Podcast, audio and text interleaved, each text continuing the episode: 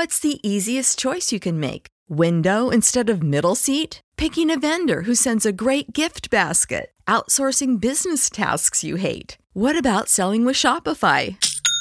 Whether you're selling a little or a lot, Shopify helps you do your thing, however you cha-ching. Shopify is the global commerce platform that helps you sell at every stage of your business. From the launch your online shop stage to the first real-life store stage, all the way to the did we just hit a million orders stage? Shopify's there to help you grow. Whether you're selling scented soap or offering outdoor outfits, Shopify helps you sell. Wherever and whatever you're selling, Shopify's got you covered. Sign up for a $1 per month trial period at shopify.com/try. Go to shopify.com/try now to grow your business, no matter what stage you're in. Shopify.com/try. Everybody in your crew identifies as either Big Mac Burger, McNuggets, or McCrispy Sandwich. But you're the Filet-O-Fish Sandwich all day. That crispy fish, that savory tartar sauce, that melty cheese, that pillowy bun. Yeah, you get it. Every time. And if you love the Filet-O-Fish, right now you can catch two of the classics you love for just $6. Limited time only. Price and participation may vary. Cannot be combined with any other offer. Single item at regular price. Ba-da-ba-ba-ba.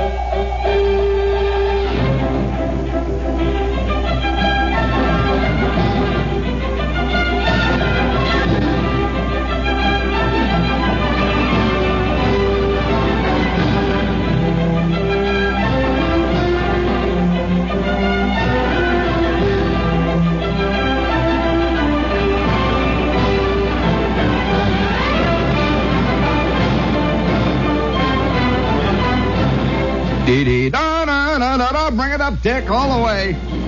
All the way up. Bring it up, up. Me, mic off. Out.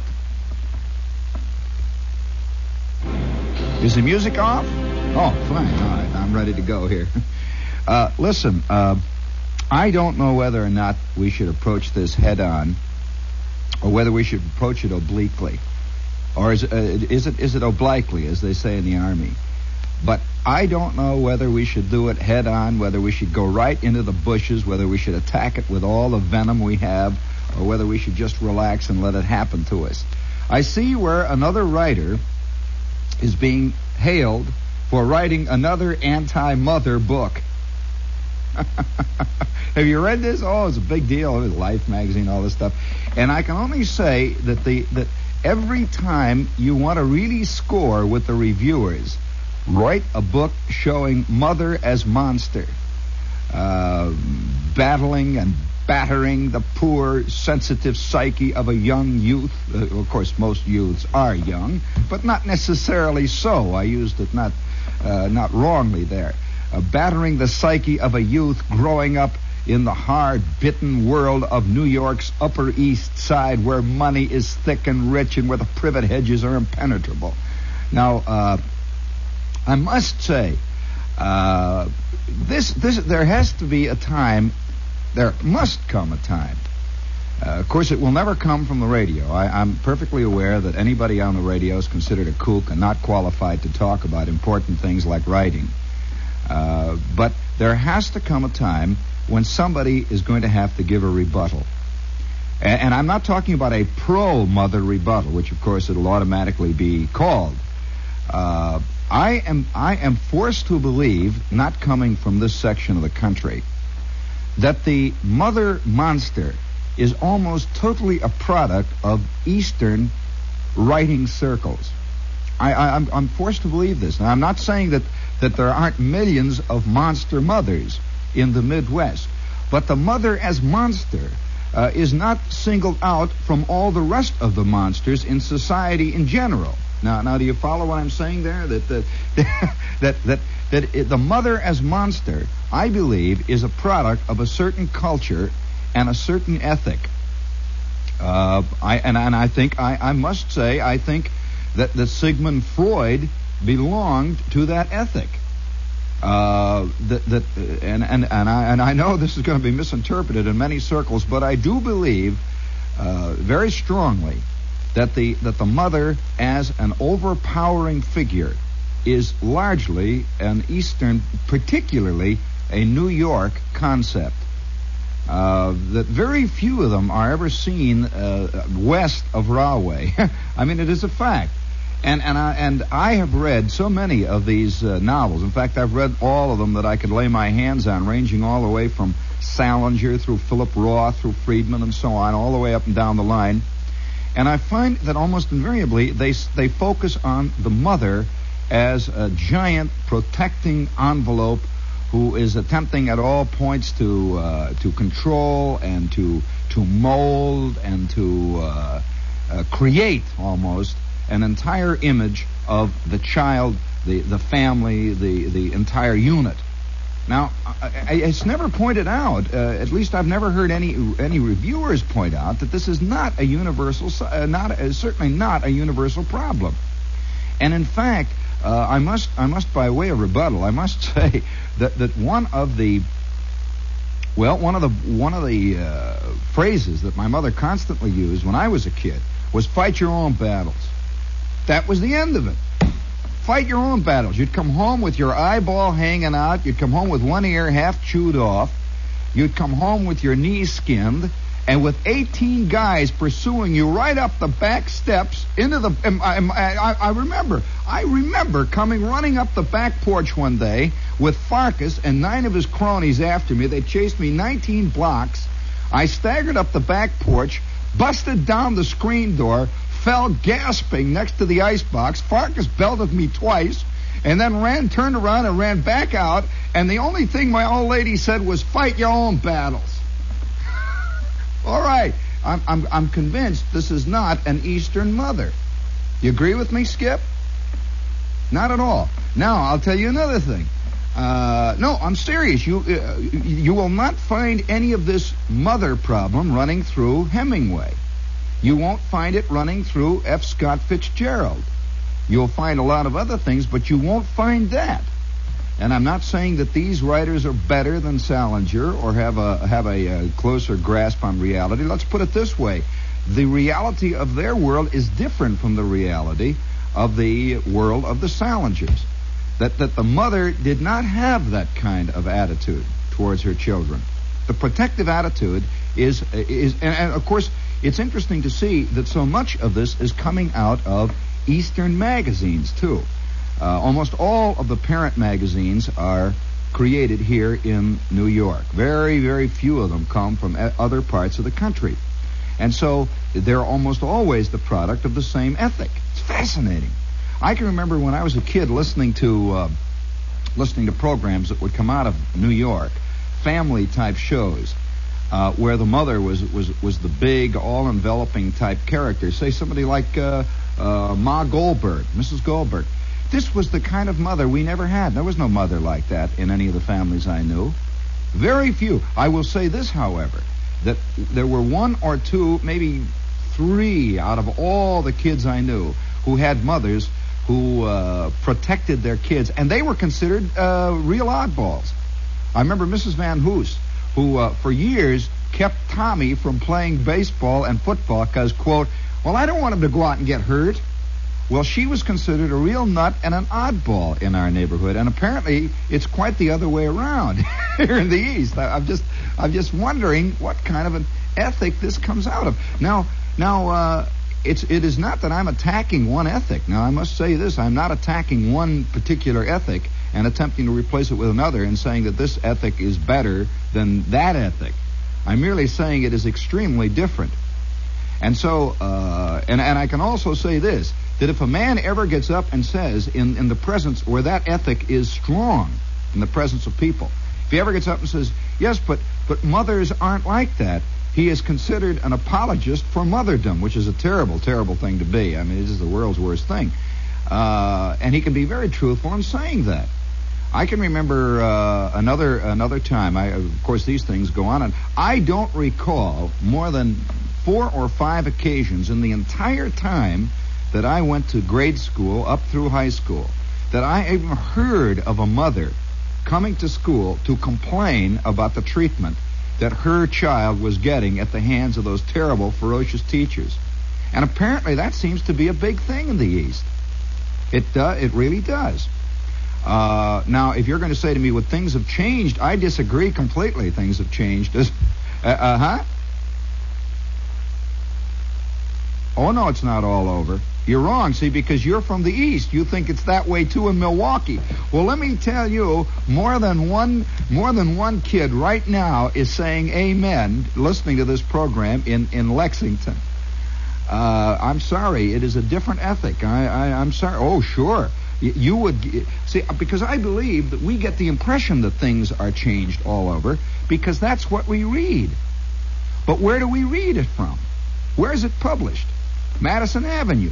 It's published by a bunch of guys who grew up under the umbrella of Salinger, and the guys are all living in Darien and over here in Bronxville, and they're writing about what's happening in Idaho. Well, I'm not so sure. Don't really. I think one of the great mistakes we make in this country is to believe it is one country. We like to believe that what we read in McCall's is what is happening all over the country. We like to believe that what we read in the New York Times is what is happening all over the country. I am sorry. I having come from another part of the country and incidentally having still close contact and ties with that part of the country, I can tell you that many of the reports are fallacious. I'm sorry. Now I'll give you a little example of that. Just last year, I had a friend who was teaching school and had taught school for 15 years in a Midwestern town. He got a chance to come east. He wanted to come east. There were a lot of reasons. One of the reasons was he was working on a Ph.D. He wanted to come out east and finish his work on it. And he was working in a high school. So he came east to work in this high school. And I'll never forget, this is just last year, I'll never forget having a drink with him over here at the Blue Ribbon on 44th Street. And he's distraught. He's out of his mind. After 3 weeks in an Eastern school, he said, I don't know what this is about. Every 20 minutes, there's a parent on the phone wanting to know, what's the matter with John? He came home today and he looked very unhappy. And he's now not saying anything. He's in his bed. What are you doing to him? And he said, what do you mean, what am I doing to him? The idiot doesn't know anything about algebra. Look, get him on the stick. And they say, what do you mean, get him on the stick? This kind of talk. And he says, for crying out loud, he said, within 3 weeks, he is out of his mind. And I might point out, after 1 year, he had it, he quit, he's through, he's left the whole scene, and now, as far as I know, he's back in the Midwest. And he's happily teaching kids again, rather than kissing their little you-know-whats, which is a very different process. Speaking of kissing little you-know, this is WORAM at FM New York. Hit the little thing there, will you please, Skip? Welcome aboard, sir. Who is the ale man? Your stateroom is ready, sir. He could be you, a man with a thirst for a manlier brew. The captain would like you to dine with him. 3 out of 4 men every time choose the bolder, keener tasting ale. Can I get you anything, sir? Ballantine. You thirst for adventure, for something new. You try a Ballantine ale. This one's different, bolder, keener, more to the point. Suddenly, you're a confirmed Ballantine ale man. Welcome aboard, ale man. Who is the ale man? He could be you, a man with a thirst for a manlier brew. 3 out of 4 men every time choose the bolder, keener tasting ale. Ballantine. Now, to carry this little discussion further from my reading and from living that I have done around the country. I've lived in the South, by the way, Skip, in case you're interested. I lived for a considerable time, long enough to know something of the ethic, both in Florida and in Kentucky. These are both, of course, Kentucky is not truly a southern state, but certainly Florida is. And I found that up to a certain point, but with certain very distinctive variations, this ethic also holds good in large areas of what they often call the Old South. Of course, the reasons for this are manifold. And the South, in its own way, worships women the way the Eastern ethic worships women. You'll find that most of the theater in the East is based on the worship of women. The most important part of a play or a movie or a show is about the girl. What about the girl? The love for a woman seems to be the most difficult thing in the world to obtain for an Eastern writer. I mean, really, it's like chasing Moby Dick. It's like chasing the white whale. And it never would occur to somebody living in large parts of Wisconsin or Indiana or Illinois that it is difficult to have a woman who loves you. This is just accepted as a normal, natural state of affairs, that either she does or she doesn't. And if she doesn't, too bad, there are others. And that's the end of it. But out here, of course, it seems to be the subject for fantastic breastfeeding, particularly in the work of, say, people like Arthur Miller. I went down and saw After the Fall, and I couldn't believe it. I mean, why doesn't he just say, well, too bad, baby, there's others, and go out and get one? But instead, breastfeeding, oh, but I love... And it goes on and on. This can only come from an ethic that worships at the feet of women the way other ethics worship at the feet of golden calves. It's a fantastic thing to see, and yet no reviewer ever points it out, that this is a localism. Down south, it's also the same thing. You see it running through the works of Tennessee Williams. It runs through almost all of the southern writers in one way or another, but it's a different, very, very different, though. If you look at it through Williams worships ancient ladies, you might say the Mother Emeritus is what he worships at the foot of and fears, too. And that's not quite the same as the Eastern ethic, who worships at the foot of the operating lady, the one who's really in business. Now you'll find this running through almost all of the Eastern writers. I'm fascinated by reading some of them. I'm fascinated in the sense that it is hardly ever pointed out. And of course, I can only say this too, that why this seems to be a universal today, and it does seem, most people look at me blankly and say, well, what do you mean? That's throughout all writers. Well, I can't agree. I think that today the novel writing art has largely left most parts of the country, with the exception of the South and the East. Very few novels today come out of Iowa. If they do come out of Iowa, they are incomprehensible to the Eastern reviewers. Hence, you will never hear about them. The only other kind of novel that comes out of places other than this is the superficial, you might say, topical novel. The novel of politics, Eugene Burdick'sville, let's get rid of all the Democrats, or look out, look what they're doing, they're selling the secrets to the Russians, this kind of stuff. But you will very, very rarely find any of the more serious exposés of the jangling nerve ends of the human soul, as they're always described in the blurbs, coming out of, say, Minnesota, or out of Iowa or Indiana or Wisconsin or Ohio. They come out of right here, and they will be out of right here for a long time to come. Because for the very first time, I think, in American literary history, almost the entire world of communication is controlled and is, I guess, is part of. It's not only controlled, it's like a godhead that has grown out of the body of New York City. In short, you're probably aware that so many of the book reviewers, what the New York Times says about a book is as important in Hessville, Indiana, as it is in Staten Island.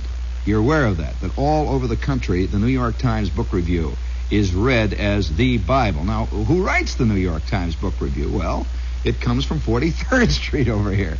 And so you'll find... And, here's another interesting little slant that they've got on book reviews. It's a fascinating thing that I think should be pointed out.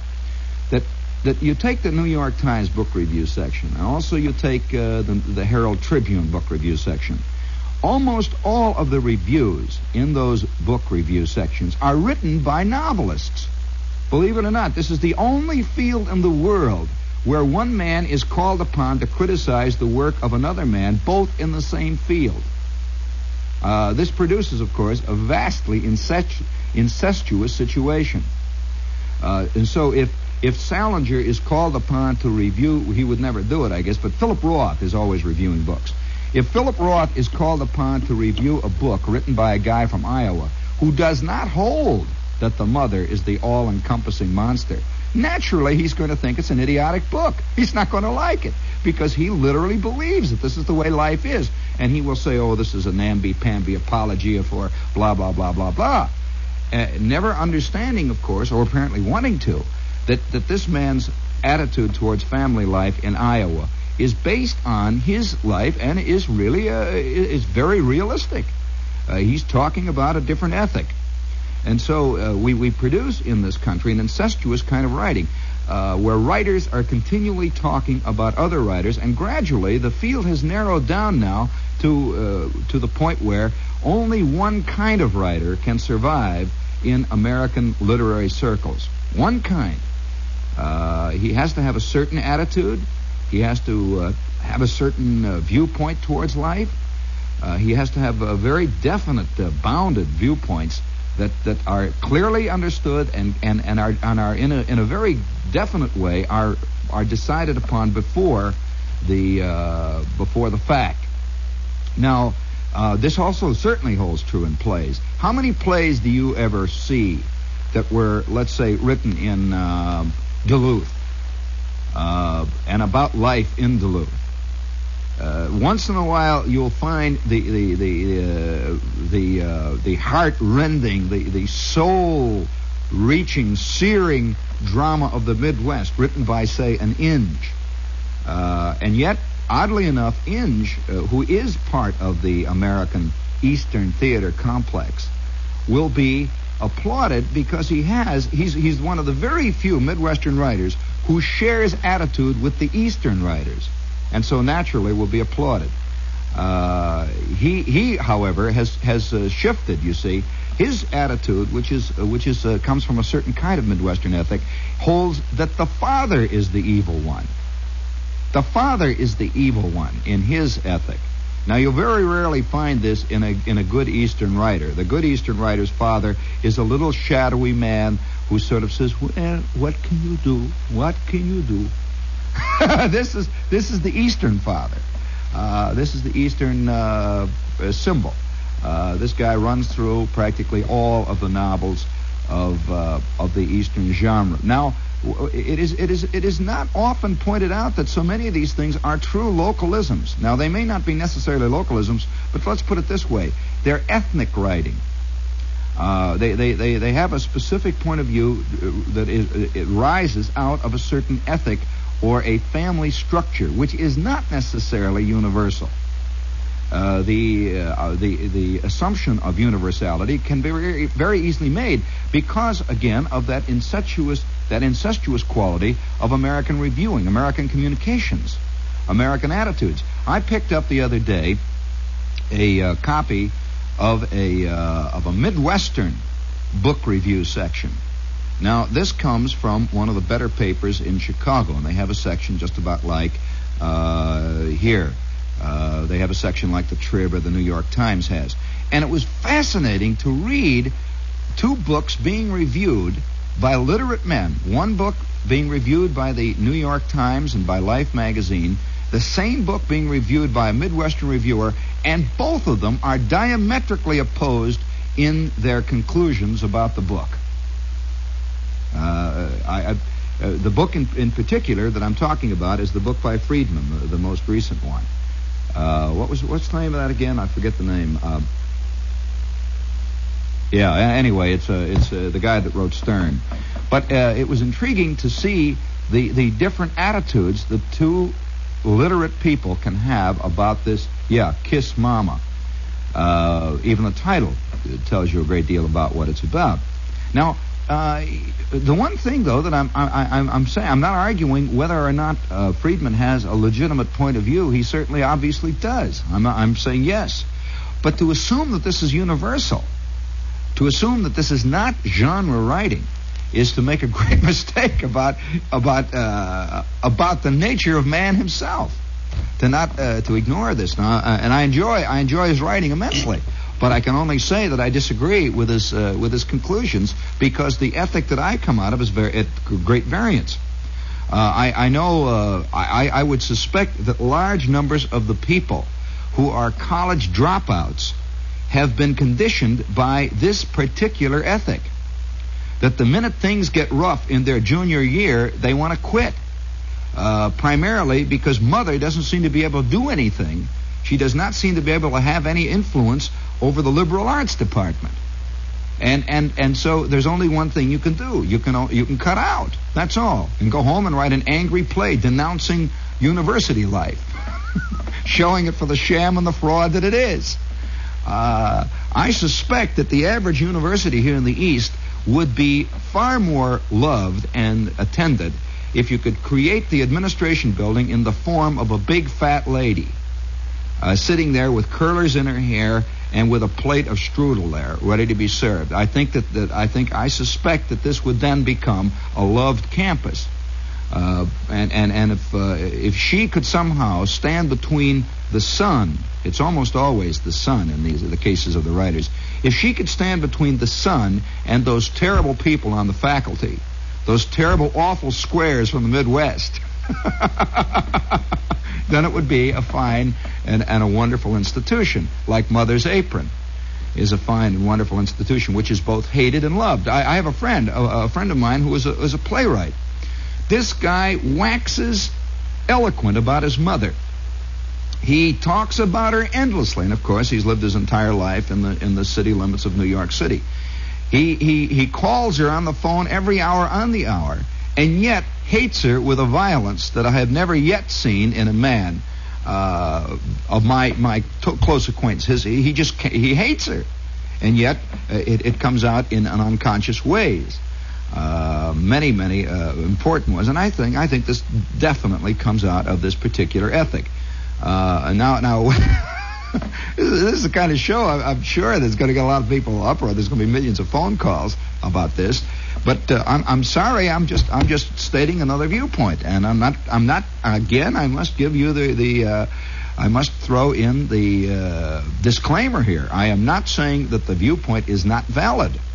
I am not saying that the viewpoint of Salinger, Roth, etc. is not valid. It is for their particular structural, their philosophical structure, their particular family ethic. Fine, absolutely valid. But then again, on the other hand, what they have done, unfortunately, since they do control most of the media of communication, the reviewing circles and so on, have rendered all other viewpoints invalid. This, I think, is the prime danger. And so if a man were to write out of his knowledge of life, say, in Indianapolis, unless he accepted the Eastern attitudes, his novel would be called superficial, ridiculous, it's trite, it's trivial, blah, blah, blah, blah, blah. He does not go into the the deeper philosophical and psychological connotations of life amid the jungle. I'm curious. Now, what this causes, of course, it causes great confusion on the part of people, also politically too, you know.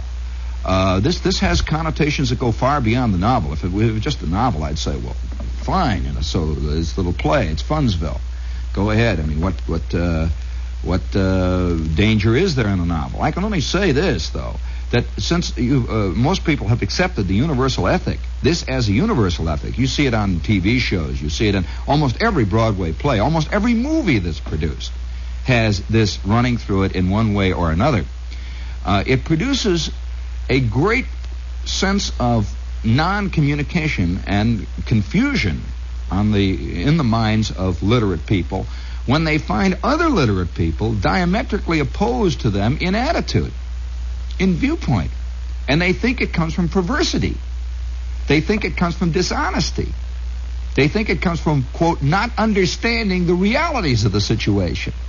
And so when a man from East 79th Street meets a man from, say, Cleveland Street or let's say from Woodland Avenue in Chicago, which is a parallel situation, a parallel economic basis, he will find the two of them generally have absolutely no point of contact, unless it be the most superficial. They're both Americans. They both spend the same kind of money. They both have the same stamps. They both drive a Pontiac, maybe. That's about it. And there's a confusion because one man has been taught from very, very early childhood, fight your own battles. That's the attitude. Fight your own battles. You're out in the world. If the world hits you in the face, you've only got one response. Either hit it back or run. But you got to do your own running or you got to do your own hitting. Now that is literally the ethic in millions and millions of homes throughout the Midwest. There is no such thing as the overprotective mother in countless homes that I know of. Just doesn't exist. And don't say, well, that was when you were a kid. I'm sorry. It's an ethic. It has nothing to do with when you were a kid. Isn't it interesting how large numbers of people think their ethic is unchanging and other people's continue to change constantly? That I'm sure that Salinger, who was far older than I am, would say to me, oh, yes, but things have changed in Hammond. It's that way now. But, of course, things have not changed since he was a boy on the Upper East Side in New York. This is one of those things that my ethic is rock-bound and unchanging. Yours is on the shifting sands of no philosophy whatsoever. So stop it. I'm afraid it ain't that simple. And that things do not change that rapidly. And throughout millions of homes, I know for a fact that the general attitude, if for example, if the father decides in a Midwestern home that the kid needs a swat across the buttocks, the mother would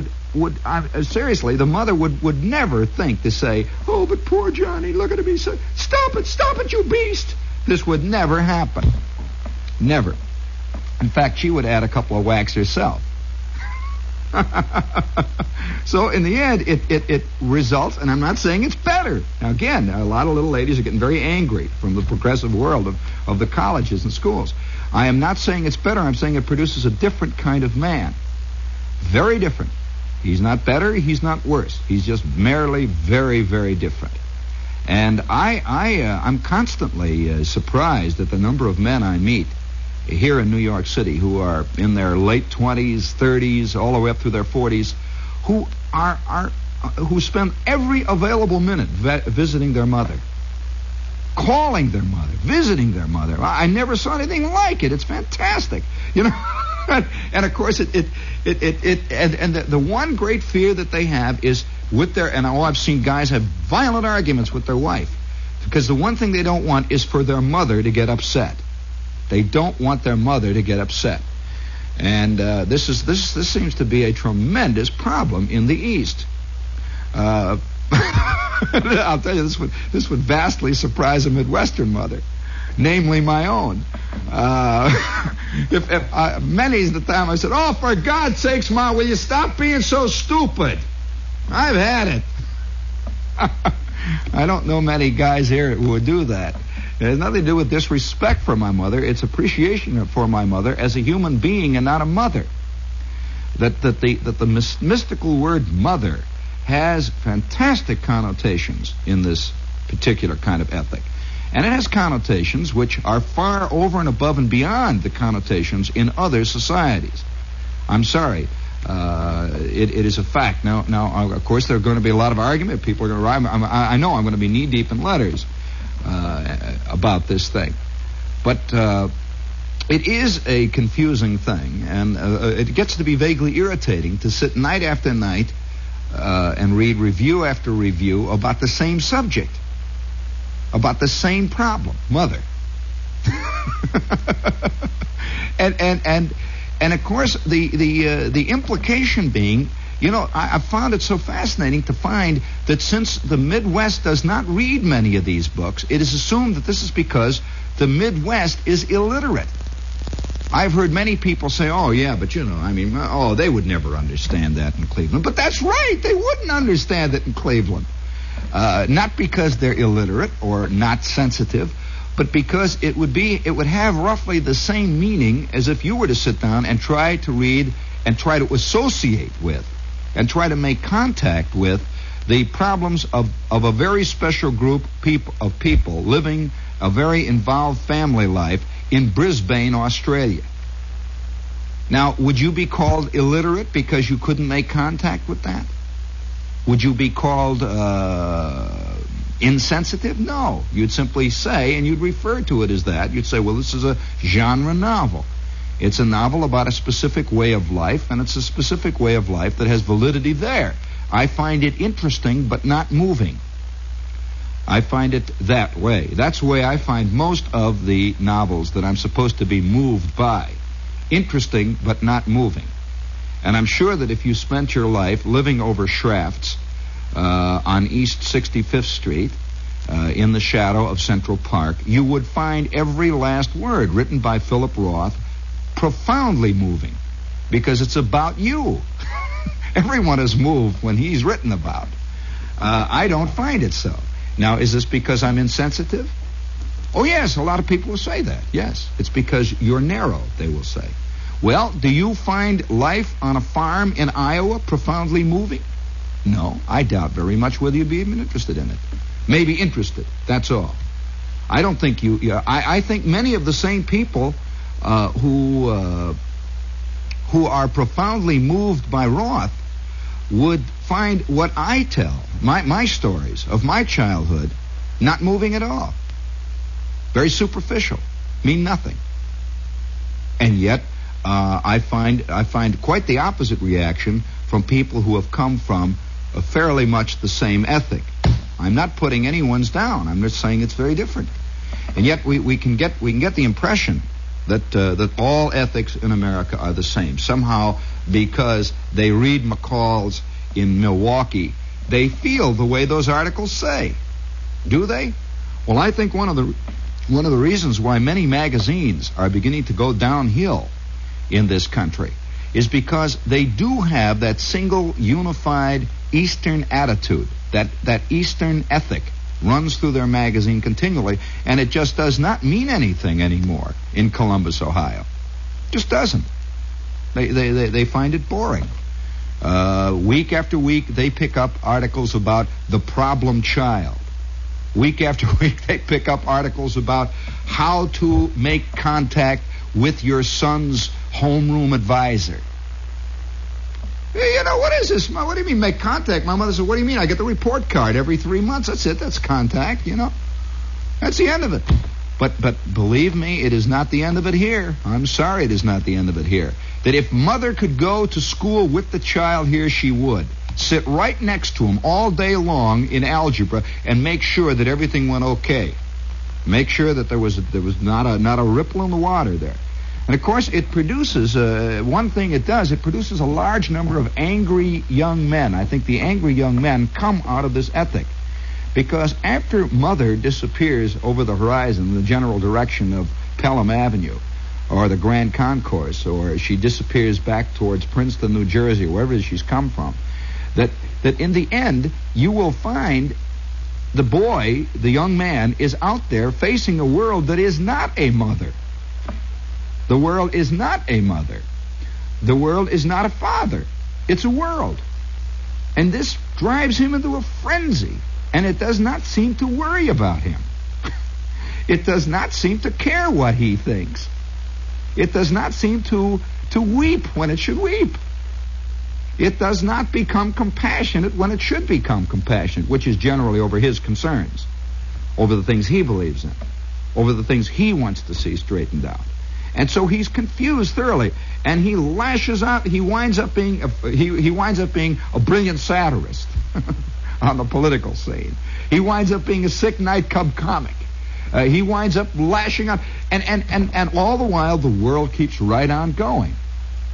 It keeps right on going, and he gets more and more infuriated until finally one day the point is reached where he finally says the whole world is rotten, and he finally takes what they call, in second-rate literature, he takes the pipe. Either that or he finally becomes what they call an embittered, defeated man living in his $200,000 a year home in Darien.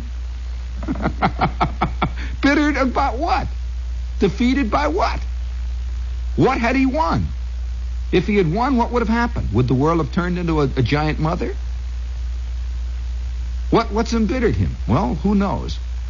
He'll say the perfidy of a world, the stupidity of society, the insensitivity of the man on the street. That's what's embittered me. Oh, come on, get off of it. He's saying this while he's walking around on the street. Is he part of the man on the street? No. Not a bit of it. Is he part of the great slop? No. Not a bit of it. He's not part of any of those things. And incidentally, I hope you understand that during the recent series we did on the slob, I certainly included myself. And that's what bothered a lot of people. I got all kinds of angry letters because most of the embittered young men never include themselves. They only pick out various groups that they are embittered at, and their group, of course, is the group which has the receptacle of beauty there within its own grasp. Well, I'm not so sure. This is getting to be, I suspect, a bigger problem in America because of the unification and the gradual defeat of the local method of and the local means of communication. In other words, almost all the publishers are in New York. Let's face it. Practically all the literary agents are in New York. I don't think they don't control a great deal of the literary world. Almost every serious magazine is published right here in this town, and it's printed by it's almost all the men who write these things. Almost all the men who publish are Easterners. Now, if they aren't Easterners, there's another interesting side issue, that many a man will grow up in Cleveland and not understand or not fit into the ethic. And he flees to New York, where he will find a comforting and a sympathetic ethic. So you'll say, well, what do you mean? The guy that wrote that piece for the Herald Tribune, he used to live in Cleveland. That's quite true. But remember, he fled to New York. This makes him a different kind of Clevelander, and I'm not giving any apologia for Cleveland. Don't hold your finger up too long; it gets a little distracting, honey. After the first 5 minutes, you know. The facts are though that in the pursuit of truth, you better be careful to recognize that your truth is your truth. It's your truth. It is yours.